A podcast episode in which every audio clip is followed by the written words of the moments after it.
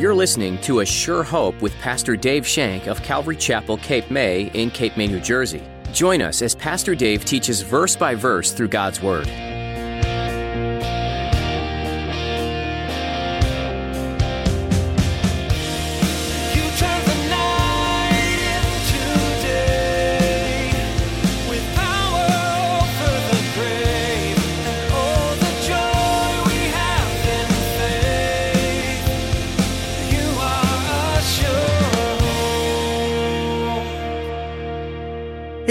Speaking about the Lord as if he knows him real well. Don't you know the God of David? Don't you know that? But the real problem with Abijah's reign, he didn't have a personal relationship with God. See, that's a big problem sometimes today. Many people know who the Lord is. And many people will tell you, well, I believe in God. They might even do good works, they might even do good things, but they have no ongoing relationship with Him. You may know a lot about your favorite athlete or movie star. You may even kind of feel like you're friends, but you really aren't. You don't have a personal relationship with them. Well, it can be like that with God, too. Today, Pastor Dave encourages you to move beyond just knowledge and get to know God personally. Now, here's Pastor Dave in the book of 2nd Chronicles chapter 13 as he begins his message, The Overruling Sovereign Hand of God.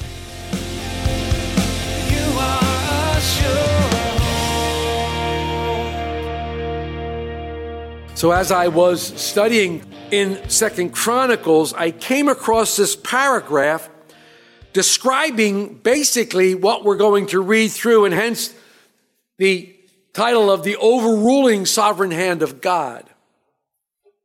Quote, were it not for the overruling sovereign hand of God, the Jewish nation could never have accomplished what God had called them to do. Bearing witness of the one true and living God, writing the scriptures, and bringing the Savior into the world. Unquote. The overruling sovereign hand of God. Think about that a minute. When you think of that sovereign hand, when you think of God's plan, whether it be for you individually, whether it be for us collectively as a church, whether it be for this nation, when you think of God's hand, I can tell you with all certainty that no one nor anything can thwart the plan of God. Nothing will ever deter God from his righteous plan. For you, for me, for this church, for this nation. God will always find a way to accomplish his agenda. And as we come now to this part of this really historical book, we remember that Israel has broken into two kingdoms once again. Now we studied this at length in the book of 1st and 2nd Kings. But here we are again, and the chronicler is writing these things. The northern kingdom now is called Israel. They've kept the name Israel. There's 10 tribes into the north. They are led by a man named Jeroboam. The southern kingdom, consisting of two tribes, are under the king that we're going to study, Abijah. We know that through our study from the book of Kings, the leaders of both kingdoms have departed from the Lord and are beginning to serve idols. They are committing what is known as spiritual adultery. They have left the one true living God and they are now serving idols. And it seems like more so in the north because none of them ever return. However, we know in the south, in Judah, every now and then a good king comes and he does various things. But they lead and are leading the people whom they rule over astray. They're leading them far from God. And in the long run, it doesn't fare well for both of them because they eventually forsake the living God. And we know what happens having studied the book of Kings and first and second Kings. We know that Israel, the northern kingdom, is carried away to Assyria, and we know that the southern kingdom, Judah, is eventually carried away to Babylon. And we know that this book is being written after they have come back from that exile in Babylon. While the focus of 1st and 2nd Kings is on the kings of the northern kingdom, the focus of 1st and 2nd Chronicles is on David's dynasty in Judah. Remember that.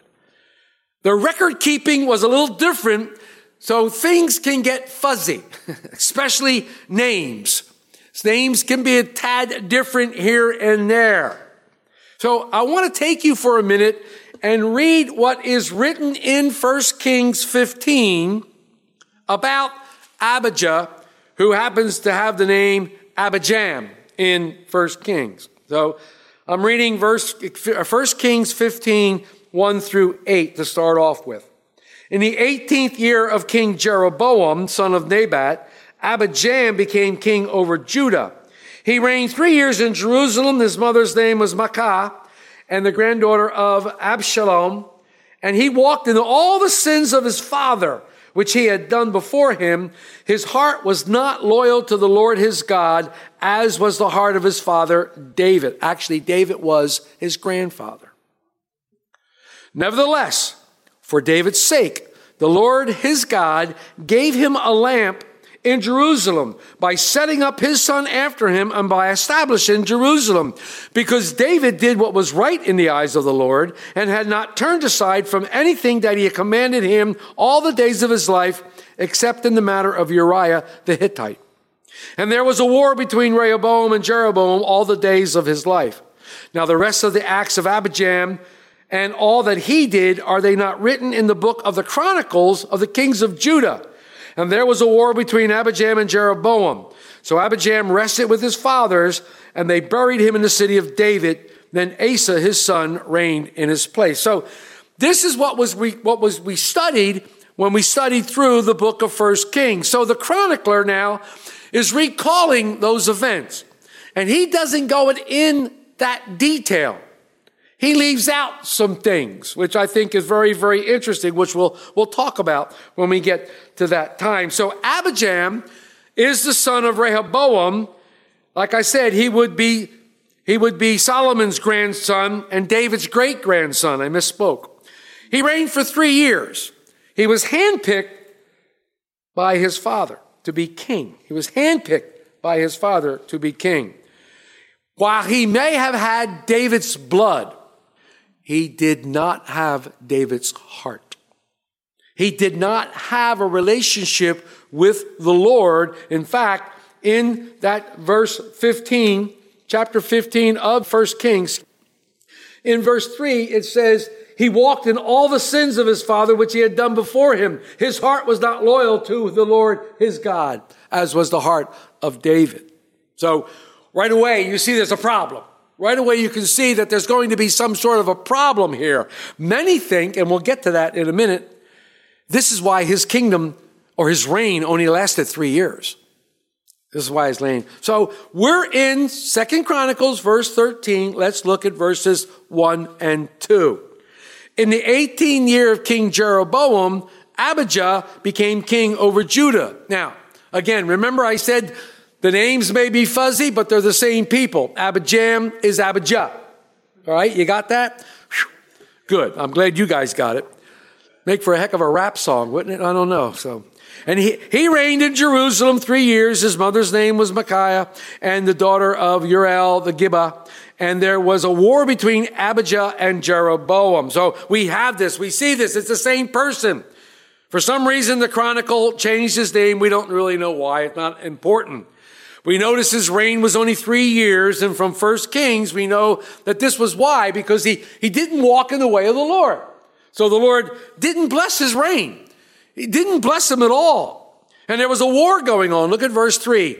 There was a war going on between Jeroboam and Abijah. Now, this is interesting because this is the only time where you see the northern kingdom king and the southern kingdom king chronicled in parallel here. We don't see that any other times. But there was a war going on. Let's look at verse 3. Abijah set the battle within order and the army of valiant warriors, 400,000 choice men. Jeroboam also drew up in battle formation against him with 800,000 choice men, mighty men of valor. So, Judah is outnumbered two to one. 400,000 to 800,000. But Abijah is looking for a truce. So he basically preaches a sermon to the men of Jeroboam. And that's what we have in verses 4 through 12. Let's read that. Then Abijah stood on Mount Zemaraim, which is in the mountains of Ephraim, and said, Hear me, Jeroboam and all Israel. Should you not know that the Lord God of Israel gave the dominion over Israel to David forever, to him and his sons by a covenant of salt? Yet Jeroboam, the son of Nebat, the servant of Solomon, the son of David, rose up and rebelled against the Lord. Then worthless rogues gathered to him and strengthened themselves against Rehoboam, the son of Solomon, when Rehoboam was young and inexperienced and could not withstand them. And now you think to withstand the kingdom of the Lord, which is in the hand of the sons of David, and you are a great multitude, and with you are gold calves which Jeroboam made for you for, as gods. Have you not cast out the priests of the Lord, the sons of Aaron and the Levites, and made for yourselves priests like the people of other lands, so that whoever comes to consecrate himself with a young bull and seven rams may be a priest of the things that are not God's? But as for us, the Lord is our God and we have not forsaken him. And the priests who minister to the Lord are the sons of Aaron, and the Levites attend to their duties. And they burn to the Lord every morning and every evening burnt sacrifices and sweet incense. They also set up the showbread and ordered the pure gold table and the lampstand of gold with its lamps to burn every evening. For we keep the command of the Lord our God, but you have forsaken him.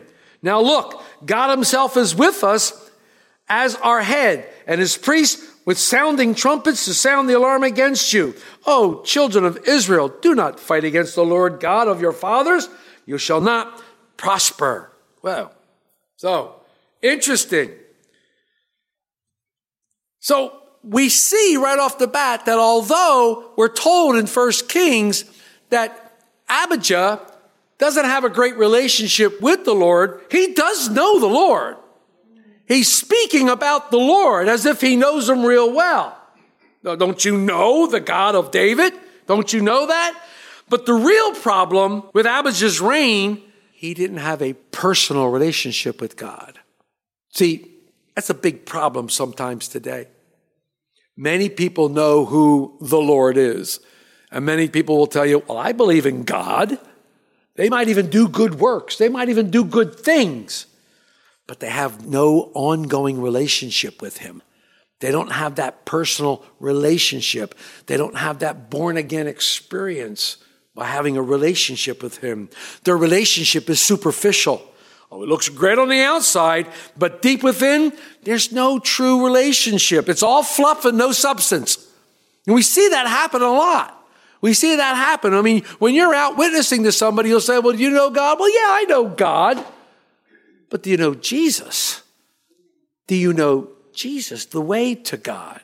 Oh, well, I, you know, then they start to him and haw because they really don't have a relationship with God through Jesus Christ, which is what the Bible tells us we have to have. But Abijah's argument was the fact that the dynasty of David was the only legitimate one to rule over the tribes of Israel. There were no other legitimate dynasties that were going to rule. In fact, there was never a dynasty in the other, in the other group, including the 10 tribes. They were under rebellion. And I love the fact that Abijah is kind of, he's not really telling the truth. Although Jeroboam did rebel against Solomon, remember it was the Lord that made Jeroboam rebel. And he talks about Rehoboam like Rehoboam was some sort of a saint. When he says, that, I like what he says here. worthless rogues strengthened themselves against Rehoboam, the son of Solomon, when Rehoboam was young and inexperienced and could not withstand them. Well, remember Rehoboam when the elders came to him and said, lighten up, take the taxes away. Rehoboam said, if you think my dad was hard, I'm going to be even harder than him. Remember? And he caused his own problem. So the chronicler here is not really given the whole picture of Rehoboam, but I think there's a reason for that. It's interesting here that the promise that God made to David is called a covenant of salt. I find that to be extremely interesting. It means it's a very serious covenant because it is sealed by sacrifice. In fact, in Leviticus, in the law, the book of the law, Leviticus, in chapter 2, in verse 13, it says this, and every offering of your grain offering you shall season with salt. You shall not allow the salt of the covenant of your God to be lacking from your grain offering. With all your offerings you shall offer salt. It's interesting that he says that. Why? because salt makes a pure covenant. Salt stays pure as a chemical compound. It's an enduring covenant because salt is a preservative and it's meant to endure. And it's a valuable covenant because salt at that time was very expensive. It was very expensive. So he called it a covenant of salt. This, what was being told was an unbreakable treaty. It was sealed by the word of the Lord. It was sealed by what the Lord told Moses in Leviticus. I looked at this and I started thinking about this. We have a new covenant. We have a new covenant. It's not a covenant of salt, but a still sealed covenant. It's much greater than this covenant because it's sealed in the blood of God's only begotten Son, Jesus Christ. It's a greater covenant. In fact, in Matthew 5, in verse 13, listen to what Jesus says as he gives his sermon on the mount. In verse 13, he says, You are the salt of the earth. But if the salt loses its flavor, how shall it be seasoned? It is then good for nothing but to be thrown out and trampled underfoot by men. Wow. Jesus, why did he say this? He said this because he intends for us as salt of the world to be a purifying influence in the world. We're to be a purifying influence in the world. I personally don't believe that righteousness will ever come through the political process. I've always heard of the silent majority. We heard of that a lot. But unfortunately, I think the church is now the silent majority. And I think it's high time for the church to wake up and speak up. It's high time for the word, this church to stand up and, and stand for righteousness. We've been silent way too long. How much longer can we be silent? The time is coming when we're going to have to speak up and stand up for righteousness. I don't believe that righteousness will ever come by legislation. I don't believe it. Only the perfect law of God was given to make men righteous. But guess what? It couldn't. Even the perfect law couldn't make men righteous. Righteousness comes through revival of the Holy Spirit. Righteousness comes through revival of the Holy Spirit. Remember what it says in Second Chronicles, how a revival will start in Second Chronicles 7? Come on. We all know it. We all say it. God says, if my people were called by my name would humble themselves and pray and seek my face and turn from their wicked ways, then I will hear from heaven and heal their land.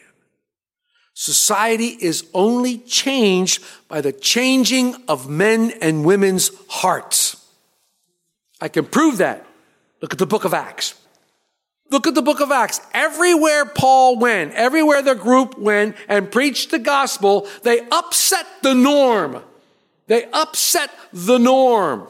And societies were changed. Just look at Ephesus.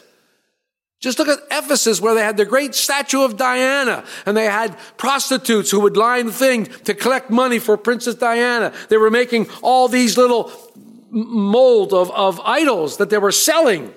When Paul came in and preached Jesus, people started turning to Jesus and they were no longer buying those things. And subsequently, there was a riot.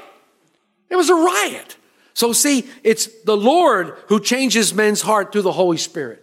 And that's what changes politically, that's what changes society. Jesus said to the church, The salt has lost its flavor. It's good for nothing to be cast out. It's no longer salty. It can't be giving to be effective in pre- preserving society from what's happening in it. It's sad. And as I thought about this, I know that the church has basically lost their testimony in modern times. The criticism became the order of the day. Rather than change the world, church became part of the world. The church, part of the world. You go into some churches, you can't tell where the church begins or the world left off. You can't tell that. Hope was to become popular to the world, to give the world something to think. But what have they refused to do? They refuse to talk about the doctrines of sin and atonement. They refuse to talk about the cross. They refuse to talk about that because they don't want to hurt anybody. They don't want to offend anybody in this cancel culture. We don't want to offend anybody's opinion. We don't offend anybody's. We don't want to hurt your feelings. We don't want to say sin. They don't want to say sin. They don't want to call it sin. The doctrines were watered down so that they would be more acceptable, so he wouldn't hurt someone's feeling when they came in and sat before us. Voices questioning the accuracy of the scripture. It's no more than what Satan said to Eve. Has God really said this? Are these really God's word? I mean, there was all kinds of things. The, the Jesus seminar who went and looked and said, well, 90% of these words in red weren't spoken by Jesus. Uh, goes on and on and on and on. They deny the virgin birth. They deny Jesus' deity. They deny the cross. They deny his resurrection. Sunday school programs begin to teach evolution and they forget about Adam and Eve. They said it's necessary to take the Bible literally. Oh, you can't do that. You can't take it literally. There's still a great move for the church to become more relevant. How do we become more relevant to people? Has this changed over the years? Has God changed somehow? What does the scripture says? I am the Lord, I change not. The, the, scriptures are still the scriptures. They're just as important today as they were thousands of years ago when they were written. They're just as important today. But the church has become seeker friendly. Why? They want to fill the seats. They want to fill the seats. They want to have these mega churches and things where they teach a great motivational speech. They teach a great motivational thing. But they eliminate words like sin and guilt and hell. They appeal to the worldly mind. They create an atmosphere where people won't be recognized that they're in church. Let's not make it too churchy. They talk about philosophy, psychology. They say Jesus was a great person, but he was just a high moral teacher. They talk about how you can be rich and prosperous and can have anything you want. If you follow certain principles that are laid out here. And what has happened? The Word of God has been lost in the shuffle. The Word of God is no longer valued as the Word of God. It's been lost.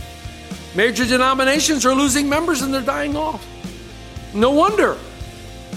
They don't use the gospel to save lives anymore. The salt is not salty.